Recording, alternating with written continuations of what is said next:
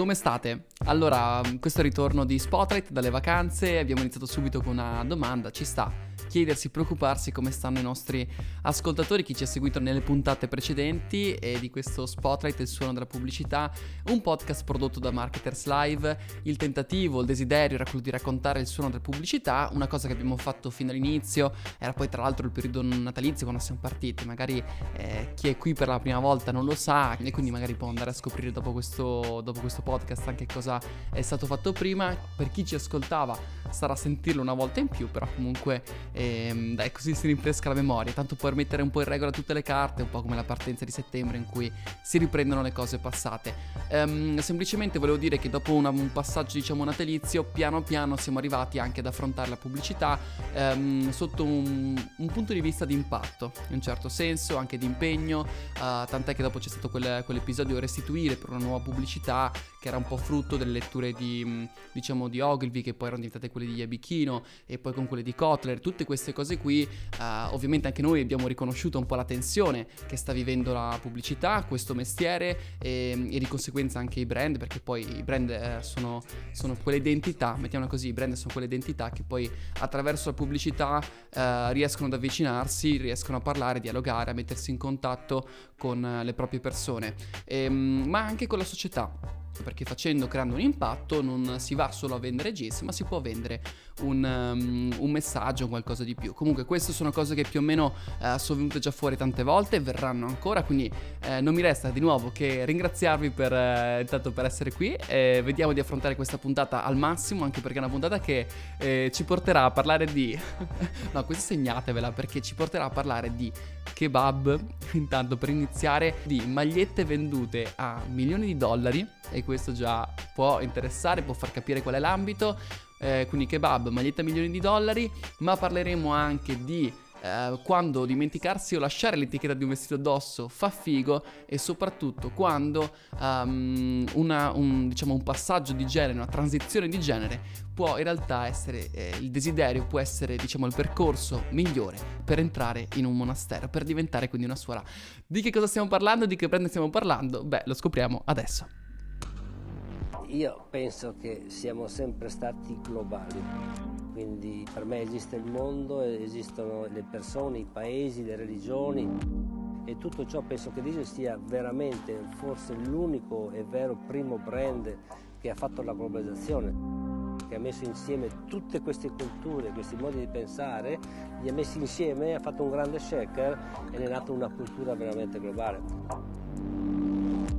Allora, ovviamente stiamo parlando di, di, diesel, ovviamente, o meglio, non è brutto dire così perché come tagliare fuori chi invece non, non l'ha riconosciuto. Ci stanno a riconoscerlo, ma secondo me eh, ci sta anche conoscerlo in un certo senso. Vestirlo, non vestirlo, quello ovviamente non è il nostro interesse, non è lo scopo di Spotlight, è suono della pubblicità. Noi vogliamo, dico, parlo sempre di noi perché in realtà poi è una cosa prodotta perché è un lavoro che si fa insieme. Quindi se anche, adesso, piccola parentesi, se la voce che ascoltate è la mia, appunto quella di Giovanni Gerolin che vuole accompagnarvi in ogni puntata, poi il lavoro ovviamente eh, lo si fa insieme, quindi è sempre bello ehm, ringraziare la squadra di Marketers Live. Comunque, tornando subito a quello che stavamo dicendo, ehm, un marchio eh, che sicuramente sta generando un impatto, un impatto molto importante, lo sta facendo da tempo. Questi episodi che ovviamente vogliono fare, diciamo, andare in verticale su brand per brand, inevitabilmente potrebbero rischiare a momenti, a secondi in questo caso, visto che è un podcast, potrebbero sembrare quasi una geografia di questi brand, quindi insomma il racconto quasi santificato di quello che sono al loro operare. Ovviamente non è questo il pensiero di chi vi parla, di chi scrive per tutto questo, ma anche di chi pubblica. Si cerca di scoprire cosa, cosa c'è di forte e di portare quello a galla, ecco, per, per condividerlo e vedere un pochino anche qual è, qual è il movimento di tutto il settore, eh, di tutti i brand, e in questo caso del settore della moda. A proposito di questo settore, abbiamo parlato di Patagonia. In Patagonia possiamo riconoscere un attivismo duro, vero, Ehm, ovviamente in questo caso si cambia, in questo caso i messaggi che si vogliono portare avanti sono altri, ma non per questo eh, meno credibili, rilevanti e pertinenti. E sappiamo essere questi tre, quindi rilevanza, credibilità, pertinenza, essere fondamentali, ce lo ricorda anche Paolo Iabichino, eh, per portare avanti comunque quello che è un, un impatto con la pubblicità o comunque anche con la comunicazione che si genera e quando questa comunicazione poi ha anche dei movimenti all'interno dell'impresa. Allora, Per raccontare un pochino chi è Diesel, io prenderei subito, diciamo, un momento che, spe- che, si può trovare anche su Wikipedia, dove io poi spesso inizio, per esempio, le ricerche, ovviamente poi mettendole, diciamo, controllandole, ci mancherebbe, però può essere subito quello spunto che ti dà un'idea globale, un'idea anche generica, um, senza, senza essere di parte tendenzialmente di quello che è una cosa. Quindi si inizia da lì e trovo una frase che mi è piaciuta molto. Insomma, all'età di 15 anni Renzo Rosso, quindi il fondatore, produce il suo primo indumento, un paio di jeans a vita bassa e a zampa di elefante. Quindi immaginiamo adesso, non andrebbe molto, ma secondo me tra un po' di anni ritornerà realizzati con la macchina da cucire di sua madre. Quindi c'è già questa visione, ti dà un po' l'idea di quello che poi potrebbe essere. Ehm a essere interessante, però fin da subito, quello che viene ribadito dallo stesso fondatore, dal brand nella sua comunicazione, nel sito, in tante altre situazioni, anche nella stessa Wikipedia, appunto, o Wikipedia, perdonatemi, chiamiamola anche così, è il fatto della visione di eh, Rosso, eh, che il mercato globale della moda non fosse segmentato dai confini nazionali, ma dallo stile di vita delle persone. Quindi in realtà questa uh, diciamo, apertura di visione è molto importante. Oggi diciamo, potrebbe essere quella di un trend, quindi delle aziende che prendono, decidono di stare sul mercato, di creare una comunicazione di marca, quello che è, per spostarsi di quasi di settore e riuscire a fare una comunicazione che in realtà riguardi anche tutta la società tutta potremmo dire, ok? Ehm, questa visione, diciamo, di apertura, eh, che poi, vabbè, potrebbe avere anche interessi commerciali, ma quello nel fare business è inevitabile che ci sia, però ha anche interessi di um, creare un movimento, di generare un impatto, di condividere dei valori. E questo, diciamo che fin dall'inizio, quindi, um, Renzo Rosso, il fondatore di Diesel, ce l'aveva. Il suo modo per trasportarla erano sì le pubblicità ironiche, irreverenti, forti, già degli anni 90 che poi sono passate fino diciamo ai nostri, um, ai nostri anni, ma anche attraverso semplicemente il jeans, quindi um, attraverso un materiale, attraverso uno stile comunque di vita. Tant'è che nel 2003 Renzo Rosso è stato definito dal New York Times come il genio del jeans e come se non bastasse nel 2004, dopo aver seguito questi valori fondamentali per quasi vent'anni, CNN ha accreditato Diesel per essere il primo marchio a credere veramente nel villaggio globale e ad abbracciarlo a braccia aperte, quindi confermiamo quello che si dice. Per raccontarvi un po' qual è il background, qual è un po' perché poi voglio dire, in un podcast si può fare quello che si può fare, ovvio che non si ha il tempo di, di affrontare il tutto.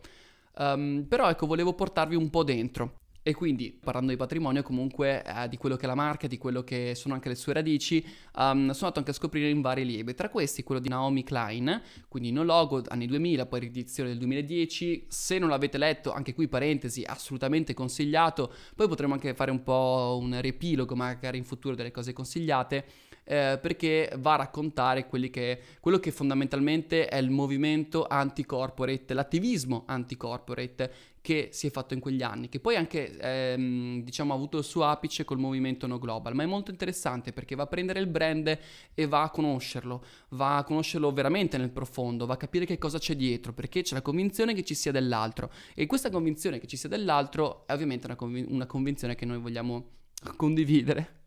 e, quindi, e quindi insomma ce la portiamo dentro. E per esempio cosa dice? Ehm, ripete che anche ehm, diciamo all'epoca Renzo Rosso aveva detto a Paper Magazine che loro non vendevano prodotti, ma loro vendevano uno stile di vita e quindi volevano creare un movimento. Quindi questo era già sempre portato avanti dallo stesso fondatori. Poi c'era anche quell'idea di queste cose sono i particolari, le curiosità che magari qualcuno può interessare. Nello stesso libro, ehm, la giornalista, appunto canadese Naomi Klein, riporta anche come in realtà in questo caso la Business Week diceva che eh, lui solitamente andava a lavoro con questa Ducati Monster, in questo capitolo in cui si parlava di come eh, i, diciamo, i fondatori di, delle case di moda comunque ci tenevano a creare un po' il personaggio. Questa cosa effettivamente c'è, lo, lo racconta e ci sta. Un'altra cosa interessante che comunque ho riscontrato è in un capitolo in cui si parla della diversity e a un certo punto dice che quasi um, conviene, conviene quasi che ci siano, che questa diversity esista per i brand perché in realtà poi ne, diciamo, ne hanno fatto, ci hanno fatto leva e hanno fatto di questi valori il proprio valore e di conseguenza sono riusciti a riposizionarsi diciamo a livello globale. Quindi non competono più con altri che producono jeans, ma competono anche con istituzioni, con chi si impegna magari a favore della diversità. Quindi è una cosa molto più ampia, è questo diciamo il passaggio, cioè si cambia terreno di gioco. Finalmente, se siete d'accordo, vi accompagnerei quindi in alcuni prodotti appunto di comunicazione, pubblicitari, di impatto anche se vogliamo, di comunque presa di posizione dell'azienda e accompagnate alle varie agenzie, tra tutti comunque anche molti lavori da Publicis Italia, con cui insomma un lavoro da, di anni, ma non solo, per esempio anche Small The Agency con base a New York, vedremo anche un bel prodotto di, di, realizzato insomma insieme a loro. Il primo prodotto che vi vorrei presentare è, arriva dalla 66esima edizione del Festival della Creatività di Cannes. E, ehm, tra l'altro ha vinto anche il primo di Taiwan Lion per l'Italia dal 2003, che è poi l'anno in cui è stato istituito questo premio. Perché ve lo dico? Perché è importante prima forse ancora che andare a vedere, diciamo andare a conoscere eh, la, la, comunicazione che è stata fatta. Eh, perché in realtà questo premio è stato istituito per premiare quei prodotti che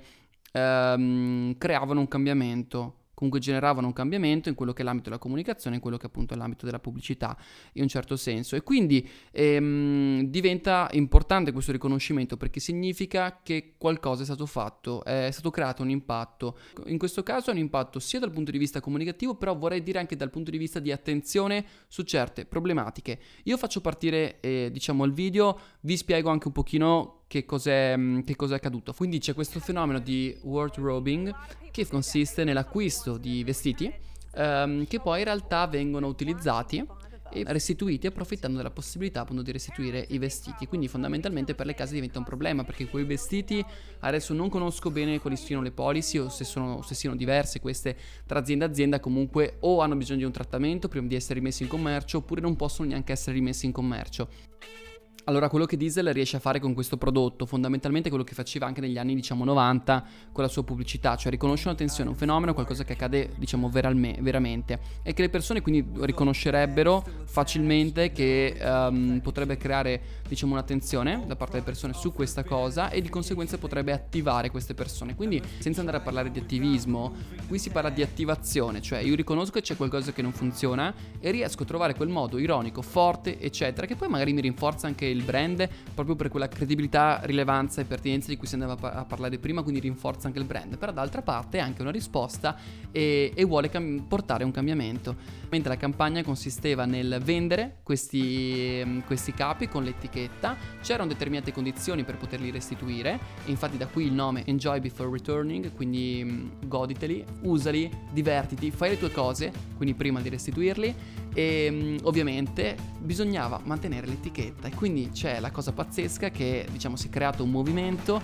e, um, in cui un sacco comunque di, di, seguito di questa cosa che si avevano investiti, si indossavano investiti con l'etichetta, si manteneva l'etichetta, l'hanno fatto anche personaggi diciamo famosi, ehm, questo ovviamente conta ma soprattutto conta il movimento diciamo eh, nel globale cosa è riuscito a fare, beh le vendite sono aumentate del 24%, le restituzioni negli store eh, sono diminuite diminuite il 9% e quelle invece online del 14%. Quindi questo sì ha creato un impatto positivo sulle vendite, ma soprattutto ha, ha, impattato secondo me nel settore o quello che comunque lo dice anche lo stesso Vogue, quindi ha celebrato quello che le altre marche cercano di nascondere, cercano di allontanare, quindi riconoscere una cosa e ti rispondo, questo è fondamentale. Tant'è che questa cosa, qui ci interessa di più per tutto quel discorso della diversity, eccetera, che in realtà è molto importante e qui mi piace perché questo marchio può farlo in un modo sano, può farlo in un modo vero e può essere quindi credibile. E quando tu sei credibile non è solo la questione che poi magari funziona, funziona anche il tuo prodotto commerciale,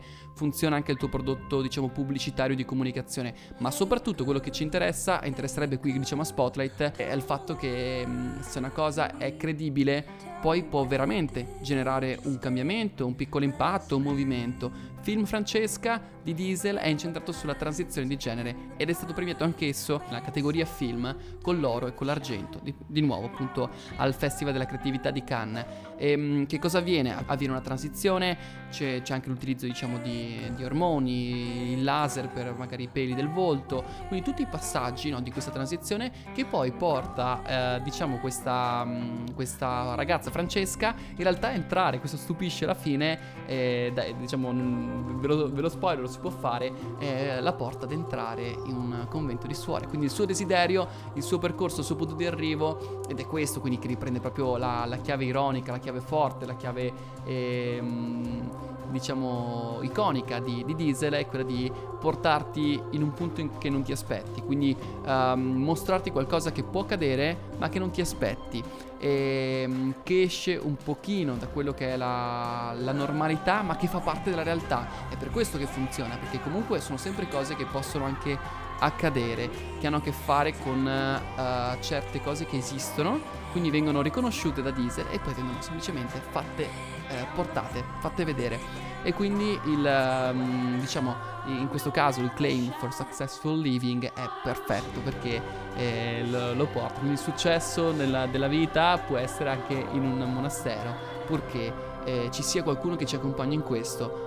Può essere un paio di jeans, può essere anche un paio di jeans. Vi porterei su un altro prodotto bello grosso, quello con Small The Agency. E, um, a me questo è piaciuto molto, lo racconto spesso agli amici perché um, ti fa capire come un'azienda uh, sappia veramente lavorare con quello che è il suo, suo patrimonio di marca, secondo me. Ecco. Uh, poi dal punto di vista diciamo di, di, impatto, cose così, ok, allora qua si esce da tutto quel percorso diciamo che abbiamo dal, di quel passaggio dal, um, dal dire al dare, restituire per una nuova pubblicità, cioè ok è una nuova pubblicità questa, però esce un pochino da quella corrente lì. Ma è interessante perché eh, ha a che fare con, con, quello che è la marca. In questo caso, eh, la nostra marca, quella che stiamo raccontando oggi, produce, produce, ha prodotto sempre dei vestiti, sì, poi anche il profumo e anche altre cose, per carità, adesso anche per esempio del, degli auricolari, giusto in questi giorni stavo, stavo vedendo, e, ehm, però in questo caso voleva mettersi nel mercato anche immobiliare con un progetto e per farlo allora ha deciso di uh, creare delle magliette insieme a questa agenzia di New York, tra l'altro due ragazzi che lavoravano da Saci Saci, poi si sono spostati. Una, e Small The Agency, buttateci un occhio. Comunque, chiusa parentesi, e hanno deciso di creare delle magliette. Eh, in occasione tra l'altro della, della, um, della, fiera d'arte, una delle più importanti al mondo, Art Basel di Miami in questo caso, delle magliette dedicate per ogni appartamento con la planimetria dell'appartamento disegnata sulla maglietta ok? E mettere queste magliette in vendita al prezzo in realtà dell'appartamento, ma scrivere sull'etichetto, scrivere comunque nella, nella, diciamo in tutto quel materiale diciamo promozionale di questo, di questo concept che il prezzo era per la maglietta e con la maglietta si aveva for free, questo è pazzesco, eh, l'appartamento. E lui soprattutto, Diesel, in questo caso gli do del lui, o comunque il marchio, eh, riesce a essere fedele alle radici, ovviamente, quindi legate al, uh, al fashion. E, ehm, e, come dice Paris Hilton, tra l'altro nel video, è la più costosa t-shirt che abbia mai visto nella sua vita. E lo dice da lei che di vita ne ha vissuta una giata, quindi giusto per farci un'idea. Ehm, io comunque, se siete d'accordo, eh, terminerei con quello che diciamo per me è il cult di Diesel perché fa capire qual è l'animo. Ehm, l'avete capito, diciamo è un marchio che mi fa molto, molto divertire, ehm, però insomma questo diciamo spero di, es- di essere riuscito a passare l'oggettività di tutto questo. Anzi con due prodottini vi direi uno che ci sta molto col discorso Pride anche e di nuovo Diversity e così via eh, che nel 2019 mi aveva sorpreso come nella loro comunicazione sui social network promuovendo la capsule collection che era stata fatta per il mese del Pride eh, in realtà avevano perso diciamo un botto di, di followers quindi di, di persone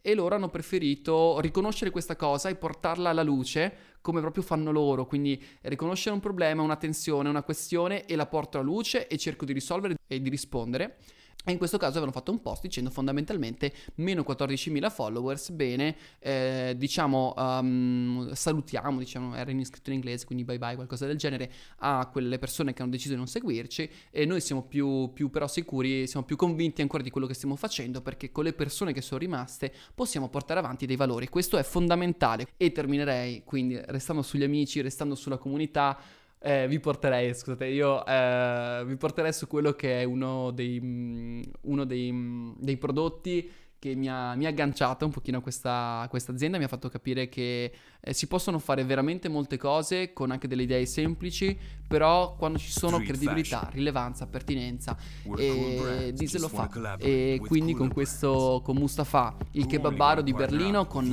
eh, la fila davanti e con eh, diciamo la ragazza che dice che è l'unico, secondo lei è l'unico vero artista di Berlino, e Berlino di artisti ne ha visti, secondo me è il modo migliore per lasciarci. Grazie mille per averci, ehm, avermi, averci tutti noi insomma ascoltato. Questo era Spotlight, il suono della pubblicità. Siamo andati un po' più lunghi oggi, ma spero che vi abbia lasciato un qualcosa. Grazie. My name is Mustafa. I make kebab.